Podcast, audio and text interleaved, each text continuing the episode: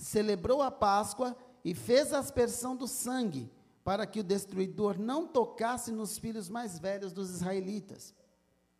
Pela fé, o povo atravessou o Mar Vermelho, como que em terra seca, mas quando os egípcios tentaram fazê-lo, morreram afogados.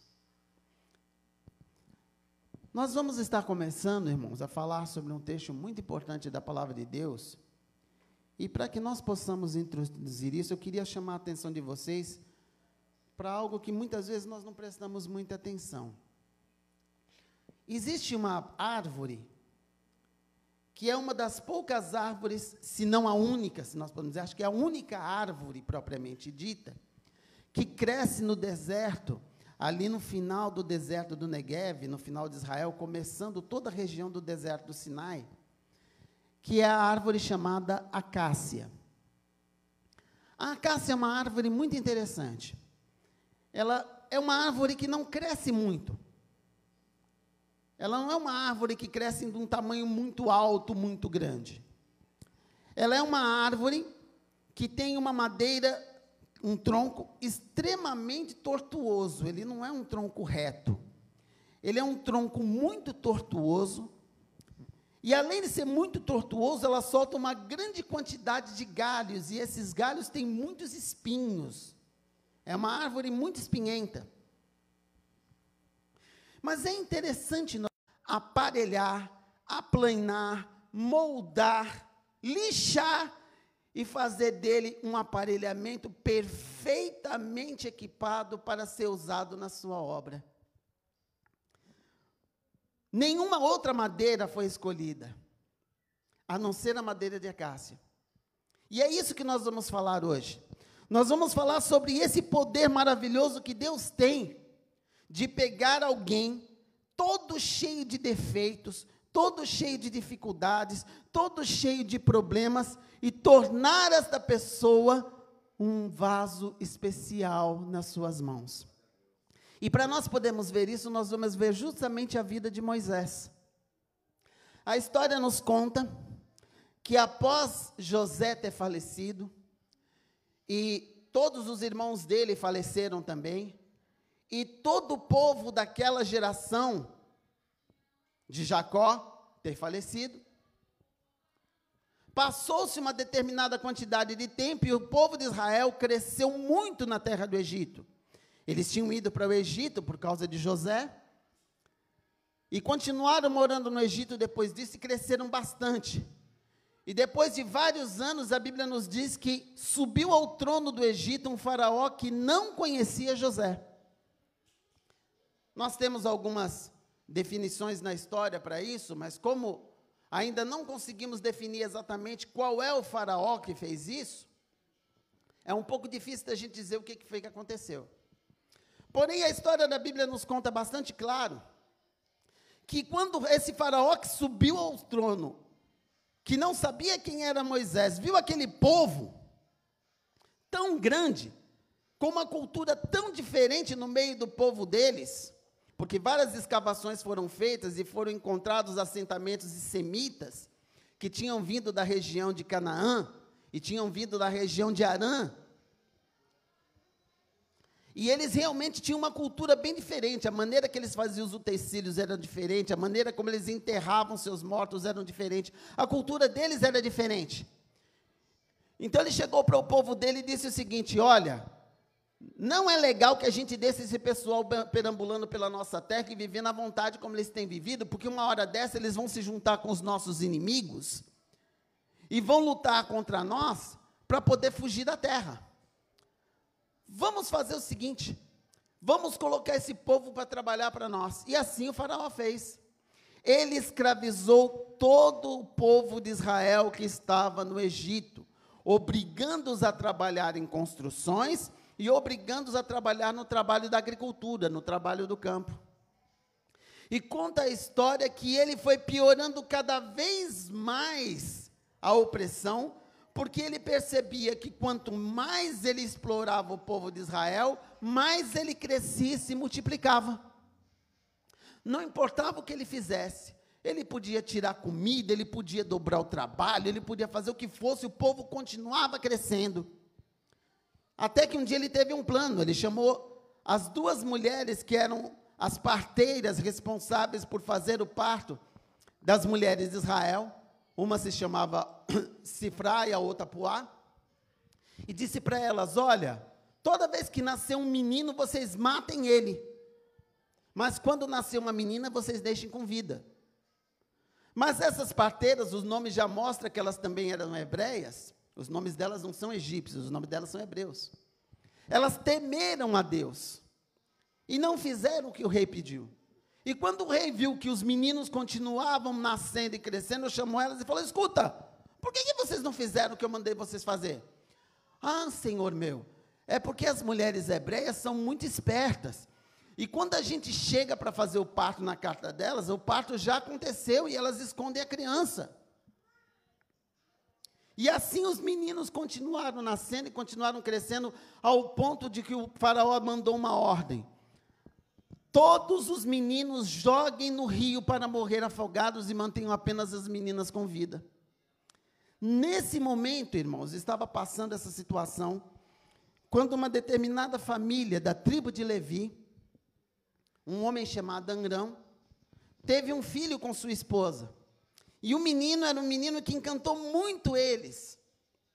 E eles procuraram esconder esse menino durante algum tempo, mas sabendo que não era possível, porque o rei fiscalizava as coisas, não dava para esconder esse menino por muito tempo. A mãe deles teve uma ideia. Foi lá, fez um cesto de vime, betumou esse cesto bonitinho, calefator, colocou a criança dentro, e soltou no rio. A história dá a entender para a gente que foi uma coisa premeditada, não foi uma coisa feita por acidente, eles sabiam o que eles estavam fazendo. E o cesto foi indo pelo rio Nilo até que chegou ao alcance de um lugar aonde a princesa do Egito, a filha de Faraó, estava tomando banho. E aí, quando ela viu aquele cesto se aproximar, ela pediu para as servas dela pegarem o cesto, e quando elas abriram, viram aquela criança. E diz a palavra do Senhor que a mulher olhou a criança e se encantou com ela. E logo ela reconheceu: esse menino é um menino dos hebreus. E eu acho interessante que, apesar de ela ser uma princesa, de ela ser tão poderosa, de ter uma guarda, guarda uma guarda vigiando ela, a irmãzinha desse menino se aproximou dele, a irmãzinha dele se chamava Miriam, se aproximou dela e disse: Olha, a senhora não quer que eu arranje uma babá para cuidar dele? A impressão que dá é que ele já tinha algum tipo de conhecimento, porque ela se aproximou dela com muita facilidade. E ela disse: Eu quero, arruma para mim uma babá. E ela foi chamou a sua mãe, a mãe do menino, e ela foi se apresentar diante da princesa e ela disse: Toma esse menino, cuida dele para mim, e eu vou te pagar por causa disso. Quando chegar a certa idade, você me devolva. E assim aconteceu. A mãe levou o menino para casa, cuidou dele, e quando ele cresceu até certo tamanho, ele foi entregue para a filha de Faraó, e a filha de Faraó o adotou como seu filho. E diz a Bíblia que ela colocou o nome dele de Moisés, que significa tirado das águas. Esse nome é um nome muito interessante. O nome Moisés é um sufixo da língua egípcia, o sufixo Mose, e esse sufixo mosse nunca era colocado numa pessoa sozinho. Você não vai encontrar nenhum egípcio chamado mosse. Esse sufixo sempre vinha com o nome de uma divindade. Todas as vezes que alguém recebia um nome com sufixo mosse, normalmente antes do nome vinha o nome de uma divindade do Egito. Como você, por exemplo, tem o, o faraó Tutmose, você tem o faraó Ramenof, e, e você tem outros faraós com o mesmo nome, Amenófis também. Todos eles tinham Mosse no final, e no começo, o nome Tut, por exemplo, que significava Tote, que era um dos deuses egípcios, Ramsés, por exemplo, que o nome dele começava com Ra, o deus Sol, todos esses nomes começavam com o nome de uma divindade. Então, algumas, alguns estudiosos acreditam que o nome de Moisés não era apenas Moisés, ele deveria ter o nome de uma divindade antes. Como ele foi tirado do, Egito, do rio Nilo, e divinamente os egípcios chamavam o rio Nilo de Rapi, provavelmente o nome dele completo fosse Rapmose. mas não se tem certeza absoluta. O que nós sabemos é que ele recebeu esse nome, que era um nome reservado à família real, e se tornou parte da família real. E diz, em outra passagem, que ele foi educado em toda a sabedoria dos egípcios. E nós vemos depois, mais tarde, em Êxodo 30, que isso era verdade. Por quê? Quando Moisés, anos mais tarde, sobe lá em cima do Monte Sinai, Deus passa para ele todas as instruções para que ele faça todos os utensílios do tabernáculo e todas as peças do tabernáculo. E Deus passa para Moisés essas instruções com as medidas exatas de tudo que deveria ser feito e como deveria ser feito. Olha, você vai fazer tal coisa e essa tal coisa vai medir tanto por tanto, e você vai fazer assim, assim, com tal largura, e vai fazer tal coisa assim. Para nós hoje pode não parecer grande coisa, porque nós fomos educados numa, na escola e nós tivemos o privilégio de aprender matemática usando os algarismos arábicos. Vocês conhecem os algarismos arábicos? São os números que nós usamos normalmente, de 0 até 9. Esses algarismos arábicos, eles são uma invenção recente, eles foram inventados no começo da Idade Média. E eles facilitaram monstruosamente fazer um cálculo. Porque antigamente, cada povo havia, havia desenvolvido o seu sistema de números, e os sistemas de números deles eram muito complicados. E um dos sistemas de números mais complicados era o sistema egípcio. Para você fazer cálculos com os números egípcios era um parto. Era muito difícil. Então, não bastava você ter aprendido a matemática, você também tinha que ter uma cabeça muito boa para poder aprender a fazer cálculos e fazer medidas usando os numerais egípcios. Quando nós vemos a riqueza de detalhes que Deus passou para Moisés para fazer o santuário, nós entendemos que Moisés era um homem muito inteligente.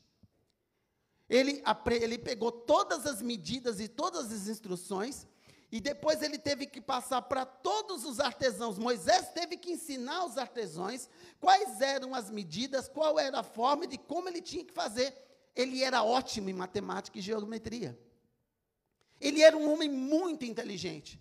E ele ainda tinha recebido o privilégio de ser chamado filho da filha de Faraó. Normalmente, uma mulher não costumava subir ao trono do Egito. Existiram casos, como o da rainha Hatshepsut, por exemplo, que são casos bem raros, de mulheres que, que tomaram o poder no Egito. Mas normalmente elas não tomavam. Porém, ser, ser chamado filho da filha do rei do Egito era ter a oportunidade de ser um dos candidatos à sucessão do trono. Vocês estão percebendo isso? Não era pouca coisa, gente. A posição que Moisés adquiriu naquela família, ao fazer parte da família real, era uma posição muito importante. E Moisés poderia muito bem ter se orgulhado daquela posição, da sabedoria que ele tinha, da riqueza que ele tinha, dos parentes que ele tinha. Mas ele conhecia as origens dele. Ele sabia que ele não era egípcio. Ele sabia que ele era hebreu, da descendência de Israel. E o coração dele doía ao ver a perseguição e ao ver a opressão que os seus irmãos tinham que sofrer no trabalho forçado. E conta a história de, de determinado tempo depois, que ao crescer, nós não sabemos quanto tempo, mas provavelmente ele tinha uns trinta e poucos anos de idade, Conta a história de que ele viu um capataz surrando e judiando muito de um hebreu. E ele ficou com muita raiva daquele capataz, mas com tanta raiva que ele aproveitou uma oportunidade em que ninguém estava vendo e ele foi lá e matou aquele capataz. E diz a escritura que ele, além de matar, ele escondeu o corpo dele na areia. Então a gente vê que esse homem Moisés era um homem violento. Ele era um camarada que não levava desaforo para casa. Ele era uma pessoa que tinha um coração muito violento. E talvez fizesse parte da sua educação, porque os familiares do Faraó eram educados para ser guerreiros. Eles eram educados para ser agressivos, para ser violentos.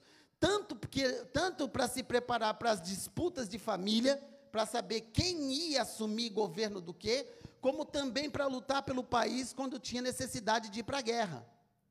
Ele era um homem violento. Ele era um homem assassino. E ele era um homem que não respeitava a autoridade, porque ele poderia muito bem dizer: Não, eu não preciso me envolver com isso, porque afinal de contas eu sou filho da filha de Faraó. Mas ele foi lá e matou aquele homem escondido quando ele achava que ninguém tinha visto. Só que, como diz o ditado, a mentira tem perna curta. E passou algum tempo, ele viu dois israelitas brigando, ele tentou ir lá e apartar a briga. Olha, por favor, não brigue desse jeito. Aí um deles chegou e falou: Escuta, quem foi que fez de você juiz de nós agora? Você quer me matar como você matou aquele capataz egípcio? Nessa hora ele percebeu: descobriram o que eu fiz. E alguém deve ter escutado daquilo, e aquela, vocês conhecem a brincadeira do telefone sem fio. Essa história chegou nos ouvidos de Faraó. E Faraó resolveu que ele iria matar Moisés. Moisés seria executado por causa disso. Alguém avisou Moisés daquilo, e rapidamente, antes que ele fosse preso, ele largou tudo que ele tinha ele largou toda a glória dele, toda a fama dele, tudo que precisava, tudo aquilo que ele achava que era importante, e correu do Egito pela sua vida. E pelos cálculos que a gente faz, ele tinha em torno de 40 anos quando isso aconteceu. Quando Moisés fugiu do Egito, ele tinha 40 anos de idade. E conta que ele saiu do Egito e foi para a terra de Midian. A terra de Midian não se tem absoluta certeza do tamanho do território que ela tinha nesta época, mas ela começava ali, eh, a terra do Midian normalmente começava ali na península do Golfo da Arábia. Para quem gosta de ver geografia, é só você pegar o mapa mundi ali, você vai ver o Mar Vermelho e vai ver a Arábia do lado. A terra de Midian começava ali. Pode ser que Moisés tenha atravessado o Mar Vermelho num barco, pode ser que Moisés tenha ficado do outro lado, porque alguns sugerem que um pedaço da planície do Sinai fazia parte do território de Midian naquela época. Só conta-se a história que ele foi para Midian e lá ele conheceu Jetro, que era sumo sacerdote dos deuses de Midian. Ele era um sacerdote importante dos deuses de Midian. E ele tinha várias filhas. E ao ajudar essas filhas, ele foi recebido na casa de Jetro e Jetro gostou muito dele, mas tanto dele que convidou ele para morar com ele. Deu um trabalho para ele, que era o trabalho de cuidar de ovelhas, e inclusive deu uma das filhas dele, Zípora, para que ele se casasse com ela. E aí passa a história. Moisés fica pelo menos quase 40 anos trabalhando na casa de seu sogro, cuidando de ovelhas. E aí acontece a situação, o acontecimento que foi o ponto de virada na vida de Moisés. Enquanto ele estava cuidando dos rebanhos do seu sogro, ele foi para o Monte Horebe. E chegando no Monte Horebe, ele viu uma coisa muito interessante. Existe uma planta do, deserto que é um arbusto que não cresce muito, que nós conhecemos pelo nome de sarça. E ele achou interessante porque ao chegar a um determinado lugar, ele viu um arbusto daquele, uma sarça, pegando fogo. Ela estava pegando fogo. Mas quando ele olhou bem, aquela sarça estava pegando fogo, mas ela não se consumia, ela não queimava. O fogo saía dela, aquela labareda saía, mas a sarça continuava intocável, como se nada estivesse acontecendo. E ele falou: Nossa, mas que coisa incrível! Eu quero chegar mais perto para ver isso de perto, porque eu nunca vi um negócio desse. Como é que uma sarça pode pegar fogo e não se queimar e não se consumir? E quando ele pensou em começar a se aproximar, saiu uma voz do meio da sarça: Moisés, Moisés. Ele falou: Eu estou aqui. Como que ele fala? Pode falar, eu estou ouvindo. Eu sou o Deus do teu pai.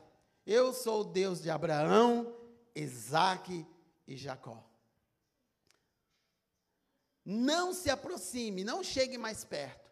Tire as suas sandálias dos pés, porque o lugar onde você está é terra santa. Este foi o momento em que Moisés deixou de ser o filho da filha de Faraó. Esse foi o momento em que Moisés deixou de ser aquele homem agressivo que era capaz de matar alguém. E ele passa a ser o Moisés que nós conhecemos, que nós ouvimos falar, e que Deus usou de uma maneira tão poderosa para fazer as coisas incríveis que nós sempre ouvimos. Daí, vocês conhecem muito bem a história. Ele volta para o Egito, se encontra com Arão, com a ordem de falar a Faraó que o Faraó libertasse o povo, porque se ele não libertasse o povo, Deus pesaria a mão pesadamente sobre o Egito com muitas pragas. E Faraó não quis libertar o povo, e muitas pragas foram mandadas ao Egito, até que na última praga, que tem um significado muito importante para nós, que é quando aconteceu a primeira Páscoa, depois desta última praga, Faraó permite que o povo vá embora. O Egito tinha sido completamente destruído, completamente arruinado. O rio Nilo virou, a água do rio Nilo virou sangue. Eles tiveram um enxame de rãs, depois de piolhos, depois de gafanhotos, e tiveram uma peste muito grande, uma doença terrível. Depois choveu uma chuva de pedras de gelo que acabou com tudo. Aí veio uma nuvem de gafanhotos que comeu a maior parte das coisas. Depois veio uma escuridão que deixou eles no escuro completo durante três dias. E aí aconteceu a morte de todos os filhos mais velhos, começando com o filho de Faraó, até o filho mais velho dos animais do campo. E depois disso, o Faraó permitiu que o povo fosse embora. Mas quando eles estavam indo no caminho, que eles tinham chegado perto do Mar Vermelho, o Faraó se arrependeu. E conta a história que ele reuniu todo o seu exército. E para você ter uma ideia, o Egito era um dos países, se não o país mais poderoso daquela região. Era como seriam os Estados Unidos hoje, uma potência militar. Uma potência militar que poucos países poderiam fazer frente. E é essa potência militar que junta o seu exército na intenção de trazer de volta aquele povo à força.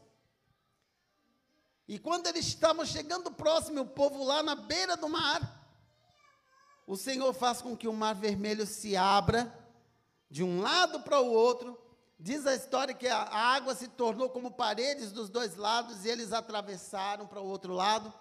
E quando o exército de Faraó segue atrás deles no meio do mar, as rodas dos carros de guerra se caíram e eles começaram a mancar de repente, não conseguiam andar, e daqui a pouco aquela água vai e cai sobre eles e eles morrem afogados.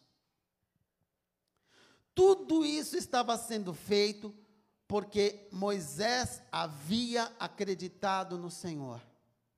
Porque Moisés havia acreditado que, apesar de todas as limitações, de todos os problemas, afinal de contas, ele tinha renunciado a tudo que era da família de Faraó. Ele não podia mais ser considerado filho da filha de Faraó. Ele volta para o Egito e obedece à voz de Deus em todas as coisas, confiando em Deus, apesar de que cada declaração que Deus fazia parecia ser uma coisa impossível de acontecer. Mas ao confiar em Deus, Moisés pôde ver a glória de Deus se manifestar. E quando eles começaram a andar pelo deserto, eles passaram por uma enorme quantidade de dificuldades uma quantidade de dificuldades muito grandes, e conta a história que a cada dificuldade o povo se levantava numa tremenda revolta, quase ao ponto de apedrejar Moisés. Principalmente se faltava água, se faltava comida, se acontecia alguma coisa. Você nos tirou do Egito para morrer aqui? Você acha que não tinha terra suficiente para a gente ser enterrado no Egito? E por isso você tirou a gente de lá? Para trazer a gente para morrer nesse deserto. E Moisés corria diante da presença do Senhor: Senhor, o que é que eu vou fazer? Esse povo está quase me apedrejando. E Deus manifestava a sua glória. Ora preparando água para eles beberem, ora preparando carne, ora preparando comida, como ele preparou o maná, ora livrando eles dos inimigos, como ele livrou ele dos, do exército dos amalequitas. Os amalequitas eram parentes dos israelitas, vocês sabiam? Os amalequitas, eles eram descendentes de Esaú, o irmão de Jacó. Mas os amalequitas eram conhecidos como um povo que gostava muito de trabalhar como os ladrões do deserto.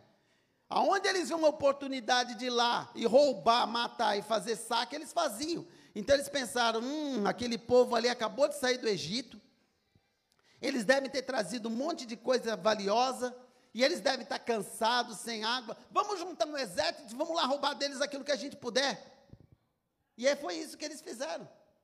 Mas o Senhor deu a vitória dos israelitas, graças a Deus, e eles conseguiram se livrar disso.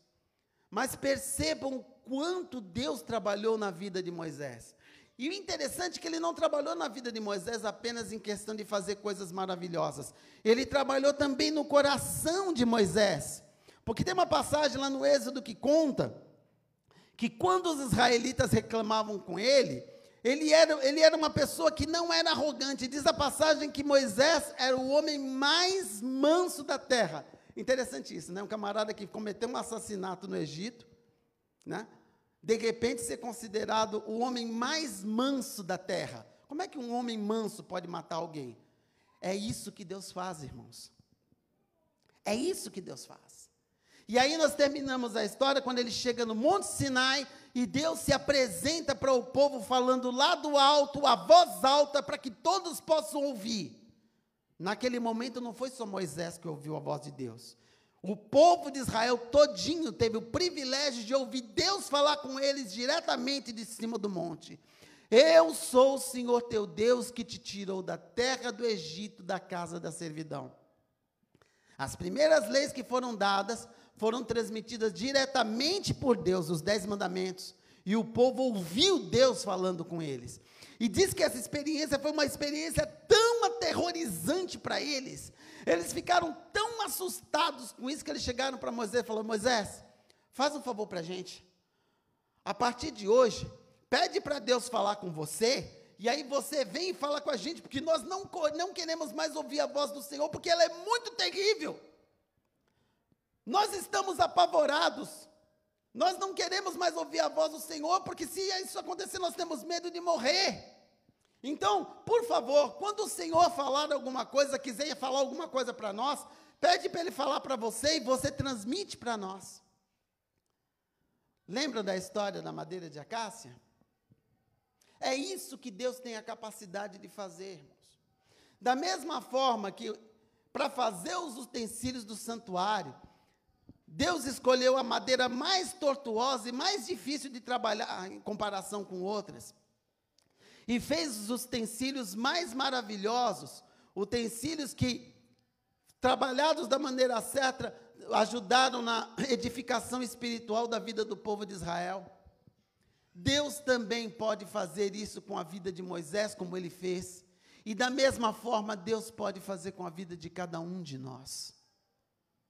Por mais tortuoso que nós sejamos, por mais espinhos que nós tenhamos, queridos irmãos, se nós nos colocarmos na presença do Senhor e dissermos: Senhor, eis-me aqui quando o Senhor nos chamar, Deus pode transformar-nos de uma madeira tortuosa num objeto de utilidade nas suas mãos para ser usado para a sua glória.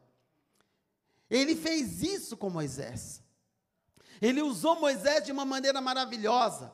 E ele transformou o caráter de Moisés de uma tal forma que ele se tornou irreconhecível. Como nós dissemos, um camarada que era capaz de fazer um assassinato, depois de alguns anos, se torna o homem mais manso da terra. Quando Moisés saiu do Egito, ele tinha mais de 80 anos de idade. A palavra de Deus fala que ele tinha 80 anos quando ele se apresentou diante do faraó da primeira vez para pedir que o povo fosse livre. Então ele tinha mais de 40 anos, mais de 80 anos quando ele saiu. E eles ainda, ele ainda viveu mais 40 anos andando com o povo no deserto. E passou por tantas coisas. Mas Moisés, para poder viver tudo isso, ele teve que fazer uma escolha. Ele teve que estar disposto a renunciar a ser filho da filha de Faraó. Ele teve que estar disposto a renunciar o cargo que ele tinha de um homem sábio, muito bem instruído em todas as ciências do Egito. Ele poderia muito bem ter ignorado o povo dele e continuado a viver na vida boa que ele tinha, talvez até com o direito de suceder o próximo rei, porque ele era filho da filha de Faraó.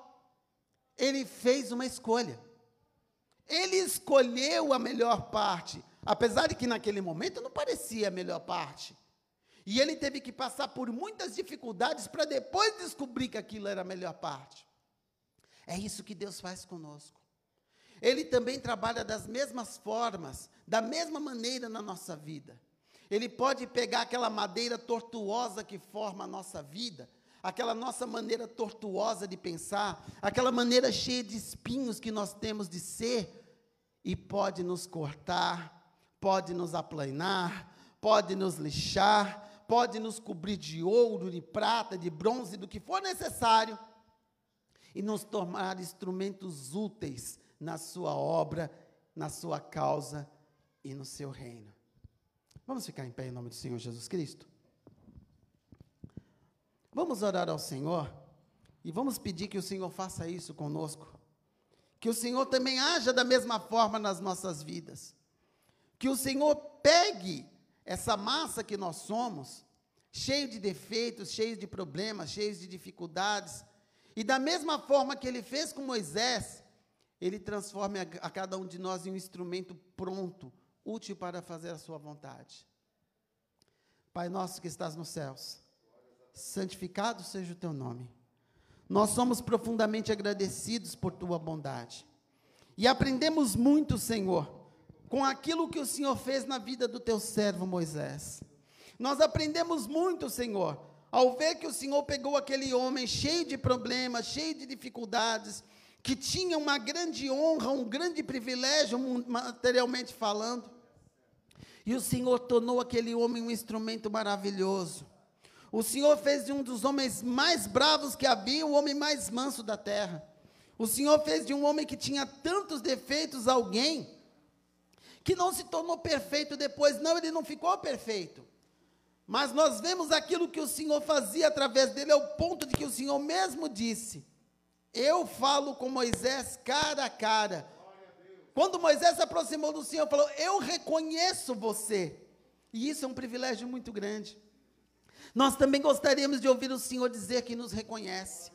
E para isso, Senhor, nós estamos dispostos a permitir que o Senhor nos corte que o Senhor nos aplane, que o Senhor tire os nossos espinhos, que o Senhor nos lixe, e que da mesma maneira que os artífices, que os artesãos fizeram com a madeira de acácia do, do deserto, aquela madeira tão difícil de trabalhar, e tornou aquela madeira em ferramentas, instrumentos, em móveis úteis para ser usados no teu tabernáculo.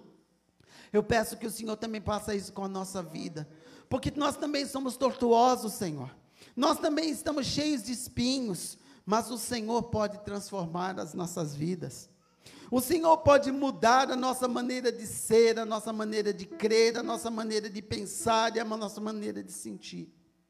Por isso eu peço, Senhor, em nome do teu filho Jesus Cristo, a cada um de nós que estamos aqui, Senhor, tira de nós o coração de pedra e dê a cada um de nós um coração de carne Encha-nos com teu espírito, ó Senhor.